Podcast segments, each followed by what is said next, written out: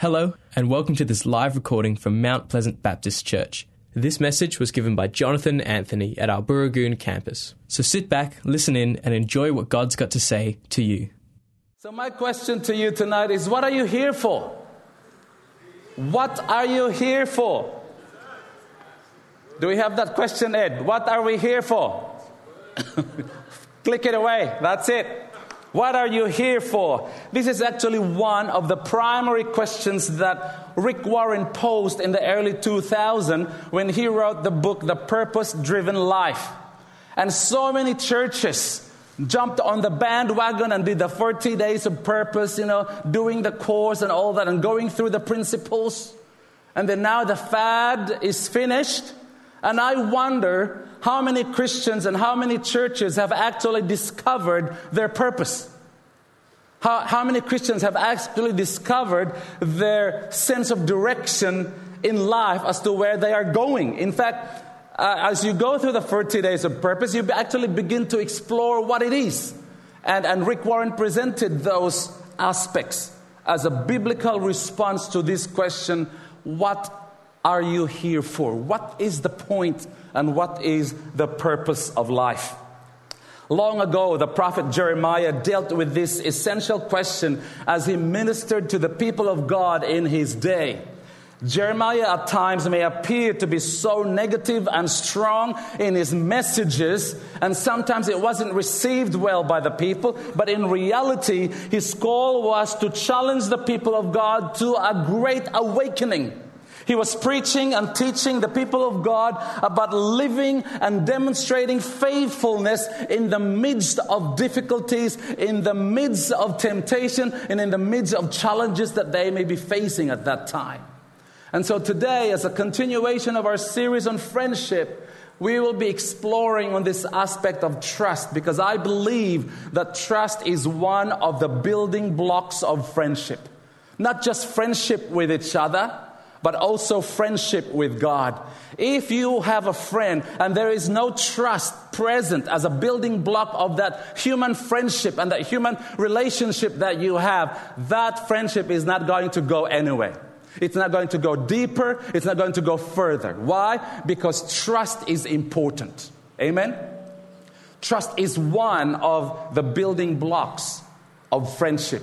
If it is one of the building blocks of friendship with each other relationally, it is also very essential as a building block with our relationship with God. As He was calling us to be His friends and no longer servants. We are God's friends.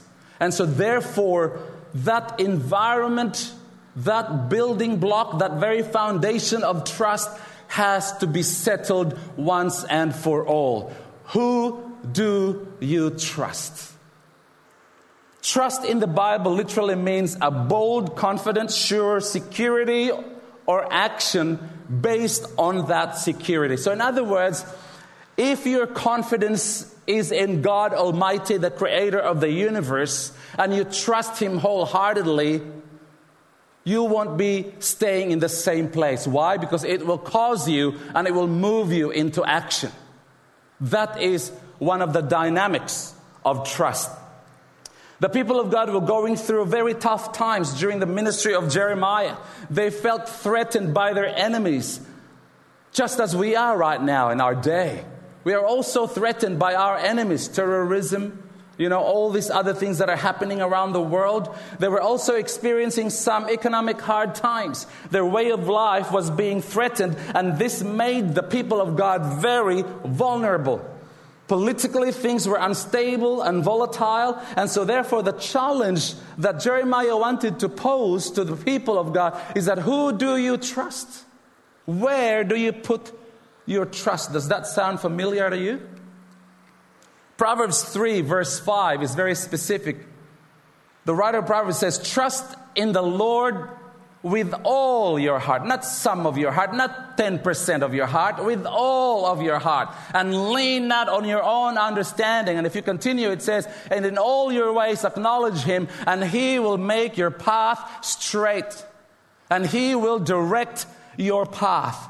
I believe that the prophet Jeremiah has a practical and applicable word of challenge for us today. And so our reading is found in Jeremiah chapter 17, verses 5 through to 8, which really offers a sombering commentary concerning the two different ways of life that you want to live.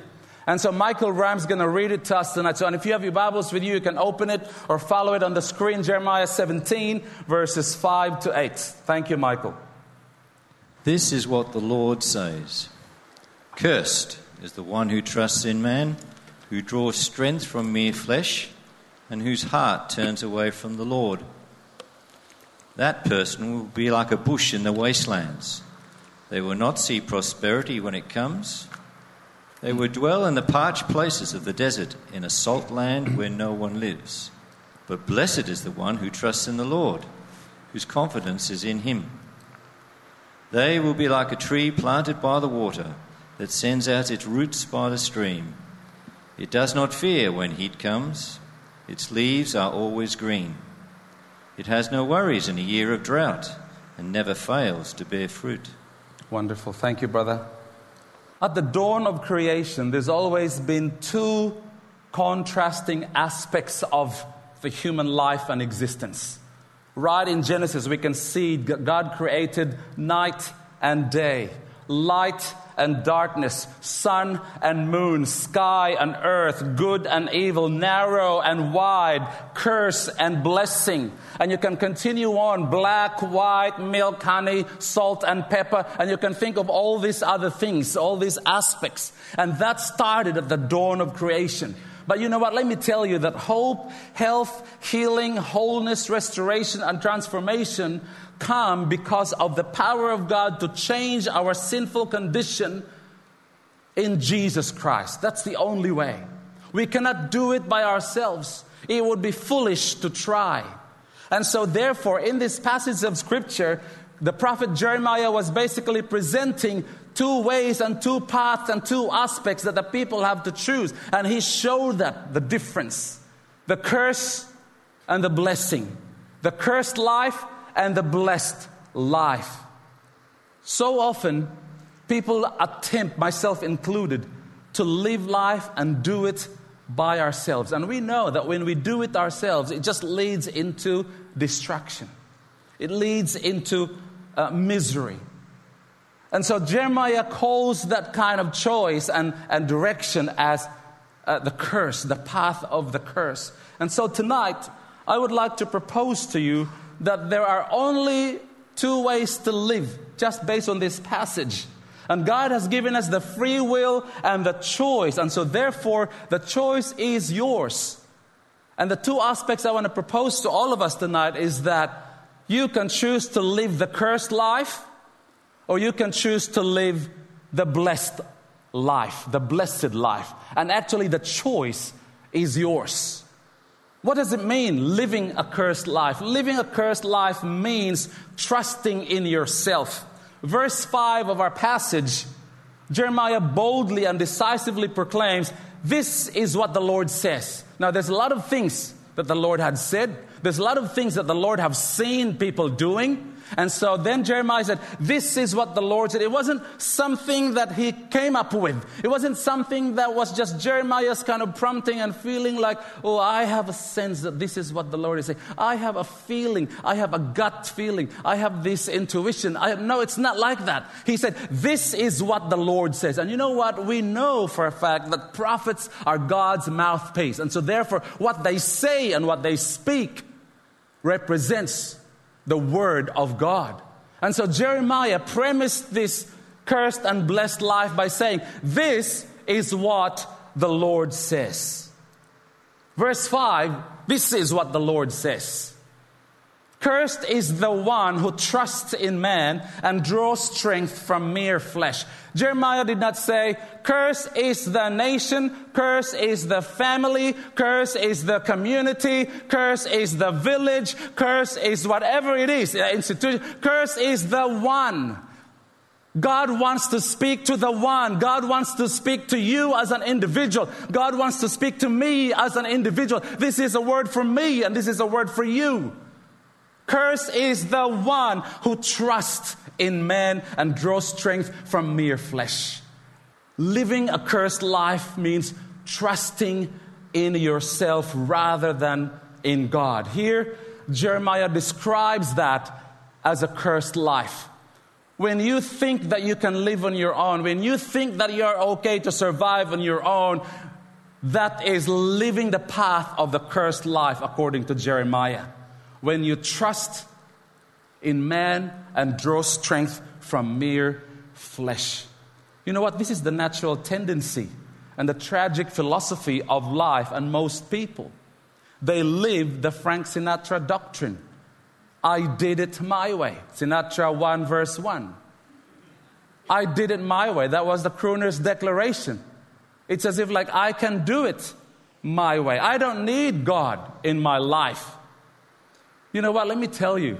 Simon I've just prayed with the ongoing coronavirus that is spreading so rapidly at an alarming rate. And we've just heard today that the first case of death in the entire country of Australia happens to be in Perth. Charles Gairdner Hospital. It's actually closer than we think. It happened today. And because of that, it affected the stock market. As of Friday, the stock market lost $232 billion. Wow. Imagine the people who put their trust in their investment, who put their trust in stocks and in finance and the security of the wealth that they have.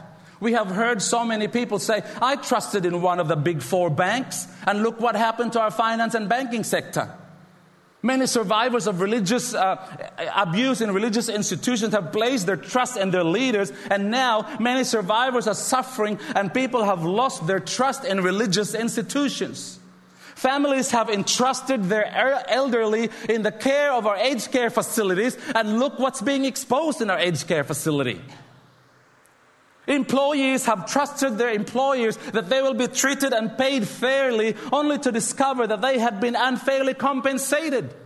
The most recent are celebrity restaurant owners, chef, you know, owners and supermarket giants have all been exposed and accused of wage theft to the tune of the millions. This kind of trust is futile and foolish. The end result is to be accursed. Misplaced trust, when you discover that you trusted someone or something and that trust is broken, it destabilizes you. In fact, to the point it could lead to destabilizing your own faith and questioning your own faith. And yet, here God is saying to his people, Cursed is the one who trusts in themselves, trust in human strength, trust in mere flesh. Isaiah 2, verse 22 says, Stop trusting in mere humans who have, who have but a breath in their nostrils. Why hold them in esteem? You know, I believe that the human race have become so arrogant and prideful, especially in the West. One of the one of the things that we've learned as an India team, the one who went recently, you were here last Sunday night. One of the things that we've learned and discovered about that trip was that we have seen the level of trust of the Indian people, of the organization that we were partnering with, that they trust God in everything. In everything, not just in some things. They trust God in everything. And you know, the downside for us in the West, I think we have become so arrogant and so prideful. We have become so developed. We have become so self sufficient. We have become so independent. We have, we have become highly developed initiative that when, when we pray to God for something, after we say amen, we then work out rationally how we can answer our own prayers. The problem with the Western world, including myself, because I live here now, is that we don't even need to pray for our next meal. We open our pantry, we open our fridge, and food is there. And yet we have seen people in India that they rely on God even for their most basic need. Even the next meal, where it's going to come from, they look to God. And so, Paul in 1 Corinthians 1, verse 20, and chapter 3, verse 9, he says, Where is the wise person? Where is the teacher of the law? Where is the philosopher of this age? Has not God made foolish the wisdom of the world? For the wisdom of this world is foolishness in God's sight. As it is written, He catches the wise in their craftiness. And so, therefore, the danger of trusting in our wisdom, in our abilities, in our human strength, in how developed we are, and how independent we are, God is calling that foolish. And that is what it means to live a cursed life when you trust in humans and in yourself. The second is that living a cursed life means turning from the Lord. Verse 5 says that when you put your trust in man, you're not putting your trust in God. Your heart turn away from God. Turn away from the Lord. And this is exactly what happened to the people of God during the time of Jeremiah. And he described that as a curse because the hearts of the people turned away from Yahweh. This situation and state of being is so tragic when, when, when people turn their heart away from the Lord. It's like a lifeguard throwing a rope or a, a, a tube into a drowning person out in the ocean, and the person refuses and swims away. Imagine how that feels. And that's exactly how God was feeling. Why? Because these people of God, they were worshippers of Yahweh at the temple of Jerusalem. And yet at the same time, they also worshiped the other Canaanite gods and the idols. And so there was, idolatry was rampant among the people of God. Not just worship, but even offerings. Now imagine how God must have felt like that. Seeing his people turn away after what he has done for them. Delivered them out of Egypt. The people saw the parting of the sea. The people saw the 10 plagues of Egypt. The people ate bread from heaven that only angels ate, and not one human being have tried and tasted it. They drank water out of the desert. They have experienced all of that, and yet they still have the capacity to turn away from Him and worship other gods, turning from the Lord. You know, Jesus was actually alerting us that in the story of the rich young ruler in the New Testament. In Matthew chapter 19, verses 21 22, Jesus said to the rich young ruler, If you want to be perfect, go sell your possessions and give to the poor, and you will have treasure in heaven. Then come follow me. When the young man heard this, he turned away. He went away, sad because he had great wealth. I'm not sure if we have some parents here who have experienced or are experiencing rebellion from their children. I have met, spoken, and sat down with many parents whose hearts are broken because of the rebellion of their children. It breaks their hearts. The pain is so deep. And I can only imagine how God must feel when His people choose to live a cursed life and turn away from Him after what He has done for them. Deuteronomy 28, verse 15 says, However, if you do not obey the Lord your God and do not carefully follow all his commands and decrees I am giving you today, all these curses will come on you and overtake you. I believe that it breaks the heart of God when he sees his people whom he loves so deeply turn away from Him, from His plan, His will, and His purpose for them. You might say, oh, that's Old Testament language. We are no longer uh, uh, under the curse. Yes, it is true, praise God. We are no longer under the curse because Jesus have paid it all. But also, please understand that there are consequences to your choices. And never think that you can flip and point a finger at God and say, Why have you done this to me? when you are the one who have made and chosen that path for yourself. Why? Because you will reap what you sow. God cannot be kind of uh, just you know taken back against His word or something, or take back His word. It's so clear in the Bible. Yes, we are no longer under a curse, but we are also the, the exercise of our free will and our freedom has consequences, and it's very clear laid out in the Bible. You will reap what you sow. Whatever it is that you sow, you will reap. Therefore, there are consequences to your actions. There are consequences to your choices. And be prepared for that. Don't flip it back to God and say, Why is this happening to me? Where you're the one who made that choice to walk down that path. That is what it means. The curses will overcome. But you see, Hebrews 12, verses 1 and 2 is very clear that we just need to fix our eyes on Jesus. Instead of turning away from God, we need to turn to God and fix our eyes on Jesus, the author and the perfecter of our faith, so that we will be spared from turning away from the Lord.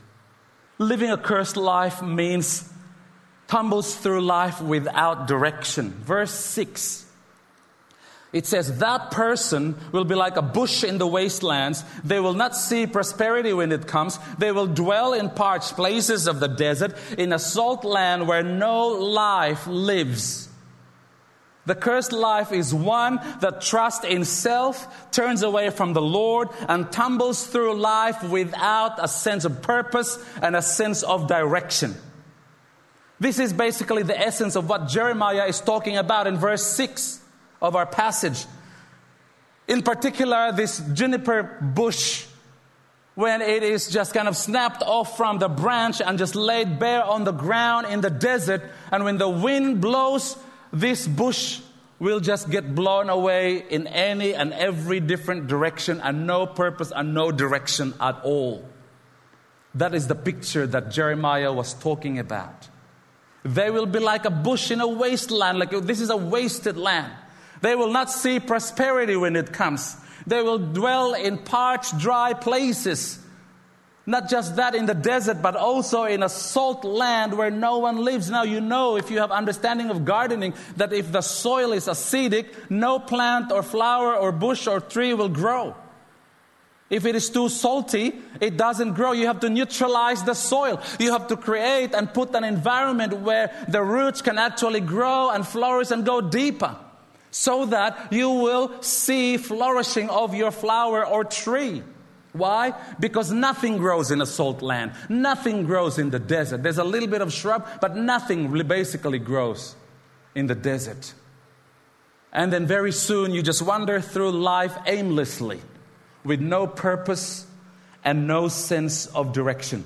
This is a very sad description of so many people today. They're just like tumbleweeds. They're just like weeds in the desert that just gets blown by the wind, go here and there and everywhere without guidance from the Lord, no direction, no purpose, and still searching what it is I'm here for. Living a life in the bush, in a bush, in the wasteland, parched places, in the desert, salt land, is basically a description that Jeremiah, Jeremiah wanted to paint to the people that this is part of God's judgment. This is part of God's judgment for you. And you know what? This is the worst place to live and the worst position to be at. Proverbs 29, verse 18 says, Where there is no vision, people perish. But he that keepeth the law, happy is he. And in NIV it says, Where there is no revelation, people are cast off restraint. Wow. I've met a lady two weeks ago, and uh, and, and, and she, she, grew up in, um, in the mission. And, um, and when she became teenager, she kind of lived uh, the wild life and just living uh, according to like what her friends were doing and all that until she encountered the Lord. And her life changed. And when I spoke to her two weeks ago and I said, So what does God mean to you now? And with so much enthusiasm, she was almost like shaking. She goes, Jonathan, God means everything to me. Wow. Speaking of sense of purpose and direction, God means everything to me. You know what? There is actually an eternal difference when you choose the path of the cursed life. And there's also an eternal difference when you choose the path of the blessed life. Proverbs 16:3 says, "Commit to the Lord whatever you do." And He will establish your plans, and your plans will succeed. You want success in your life? Commit to the Lord whatever you do, and your plans will succeed. Let's look at the second path, the second lifestyle living a blessed life. What does it mean? Living a blessed life means being planted in the Lord. Jeremiah paints this beautiful picture of a blessed life Uh, the one lived in the will of God and the purposes of God, and he employs this imagery of a tree that is just so magnificent and grows and flourishes and roots going deeper. This is also described by David in the book of Psalm, chapter 1, where David was basically contrasting uh, living a, a, wicked, ungodly life and living a godly life. And David is comparing it to a tree planted deeply in the ground near streams of water. Psalm 1 verse 3 says in particular that that person is like a tree planted by streams of water which yields its fruit in season and whose leaf does not wither. Whatever they do prospers. That is the description of a blessed life. That when you are planted in the Lord, you are not a bush. You are not a tumbleweed in the desert. You will become a tree with deep roots that going to the ground. And do you know that when you plant a tree, the roots seek out where the water is? They seek out where the water is.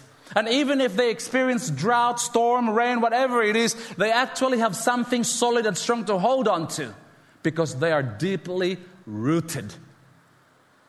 My question to you tonight is that are you deeply rooted in the Lord? Can you say with all honesty in your heart, I am deeply rooted and planted in the Lord. Another way of looking at it is Are you planted in the house of God?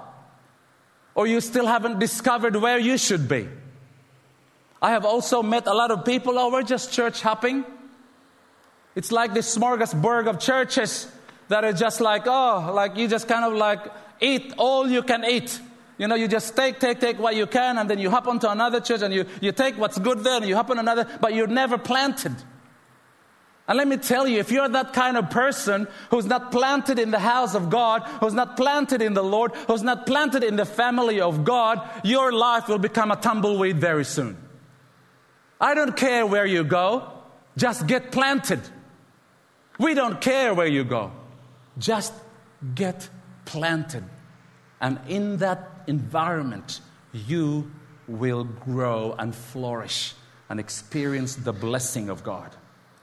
Proverbs 11 28 says, A life devoted to things is a dead life. Wow. A life devoted to things is a dead life. A stump, a God shaped life is a flourishing tree. Now that's beautiful.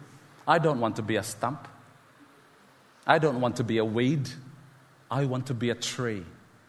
I want to be a tree, fulfilling the purpose of God in my life. When Janelle and I built our house in Melbourne, it was in a new estate, and so there's not a lot of trees. And we lived in a corner block. And so I decided to plant three trees right on the corner near the master bedroom. My plan is in case there's some hoons that turns the corner and by mistake just go straight to the master bedroom. So I planted this tree. They started small, and over time, over many years, it just became this massive tree, taller than me. Now it's lush, it is beautiful, and it, the trunk is getting bigger and bigger. It's adding is, uh, the beauty and aesthetic look of the front of the house, but it is also for protection. In other words, the tree that I've planted and intended actually fulfilled its purpose because there's a lot of hoons in our street. And so, just in case, one of the purposes is to protect the house. And that's exactly what happens. When you are planted in the Lord, you will be able to fulfill your purpose. Not only fulfill, you will discover your purpose and fulfill the purpose that God has for you. Second, living a blessed life means protected by the Lord. Jeremiah is so instructive at this point. Trees planted deeply at the riverbank are like lives planted firmly in the Lord, and such trees or lives are not bothered by the heat or worried by long months of drought. Storms and struggles in life are inevitable, folks. No one is excused whether you're a Christian or not. We all go through storms of life. No one is excused from it. But for us believers and followers of Jesus, we have this hope because we know that nothing can separate us from the love of God. And Apostle Paul in Romans 8 declared that towards the later part of Romans 8 that no, in all these things, nothing can separate us from the love of God. And then he went on to name what they are, possibly. But none of those things can separate us from the love of God. Exodus 20, 13 21. Is a great, beautiful picture of God's protection to his people. it says, By day the Lord went ahead of them in a pillar of cloud to guide them on their way, and by night in a pillar of fire to give them light so that they could travel by day or by night. This is how God protected his people as they journeyed out of Egypt into the promised land. And along the way, they have truly experienced the goodness, the protection, the faithfulness, the provision of God along the way. He was always there protecting them. Isn't that beautiful? And that same promise King David declared in Psalm 91, verse 4, where he says, He will cover you with his feathers, and under his wings you will find refuge. His faithfulness will be your shield and your rampart. Wow. And you know what Jeremiah was basically saying? That if you choose to live this blessed life, you will not be harmed even in the heat of the day in the desert. You will not go thirsty. You will not go hungry. You will not be this. You will not be harmed. Why? Because the protection of the Almighty God is there covering you as if under His wings. That is the blessing of living a blessed life. And finally, of course, living a blessed life means being productive in the Lord. Verse 8 Jeremiah says, They will be like a tree planted by the water that sends out its roots by the stream. It does not fear when heat comes. Its leaves are always green. It has no worries in a year of drought and never fails to bear fruit. You know, the whole nation of Judah is described in Psalm 146, verse 3, uh, that it is foolish to trust in rulers and kings and princes and in human beings who cannot save. Judah had tried to obtain political strength when they trusted Egypt and Babylon, but the nation, when the nation did not trust God and served Him, so they became a bush in the desert that has no fruit. The nation had no strength when an enemy attacked. But you see, when you choose to live the blessed life, Jeremiah describes it, you will become a tree that's planted by streams of water. Your roots will go deeper, your trunk will become taller and bigger, and you begin to show leaves and even to the point of fruit. You will bear fruit all the way to your old age. Wow. That's amazing. And you will stay green and you will stay young. Oh my goodness, I want that. That's what I want. When I went to India, I thought they said I was 24. I was like, that's not bad. And when I told them how old I was, they were so shocked because they felt like, oh, he could be a grandfather. Anyway, just saying. You will be productive in the Lord. God's desire for us is that we will be fruitful all the way, whatever stage of life you are. God's desire for us is to be fruitful. You know, the old hymn, Lord, make me a blessing to someone today, is really a prayer. And that is embedded in the theology of blessed to be a blessing that dates back to the covenant promise of God to Abraham in Genesis 12, where he says, I will make you into a great nation, I will bless you. I will make your name great, and you will be a blessing. I will bless those who bless you, and whoever curses you, I will curse. And all the peoples on earth will be blessed through you.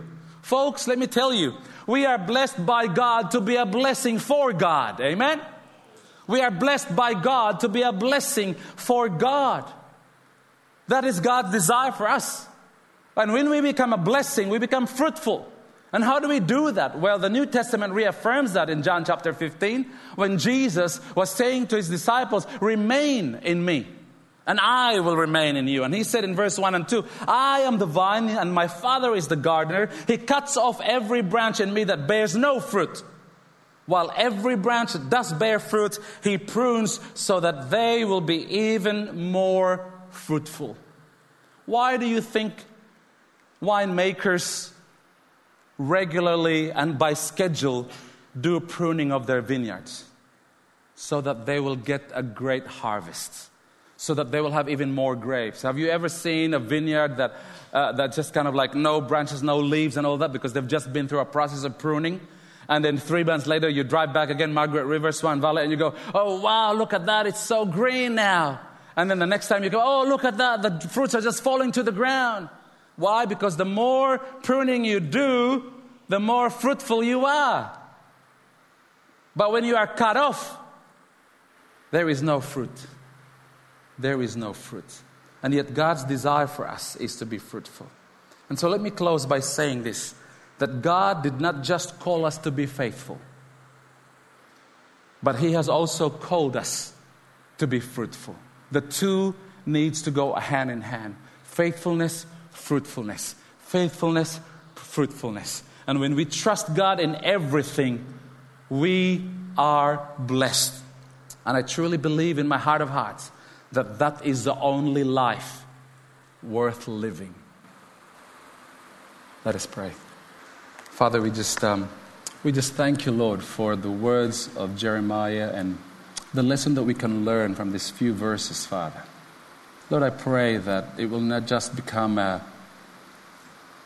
an intellectual comparison in our minds, but it will convict us in our hearts, Lord, to once and for all exercise our free will and make that choice tonight.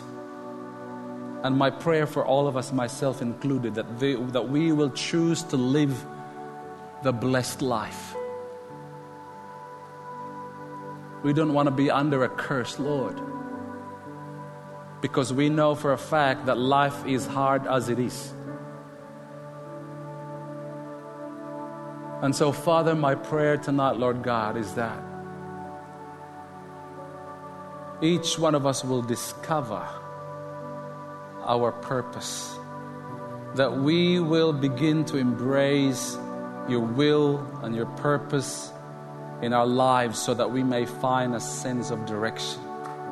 And so, Lord, give us the spirit and the wisdom to understand your will for our lives. So many times, Lord, we have tried it, doing it out of our own strength. Yet we know we failed so many times too. And so, Father, as we look ahead to the future, our prayer, Lord God, that if there is any feeling of uncertainty, any feeling of lack of purpose and direction in anyone's heart tonight, Lord, I pray, Lord Jesus, through your Holy Spirit, that you will show us the way. And when we see it, that we will choose to walk that path. In Jesus' name. Amen. We hope you enjoyed this message from Mount Pleasant Baptist Church.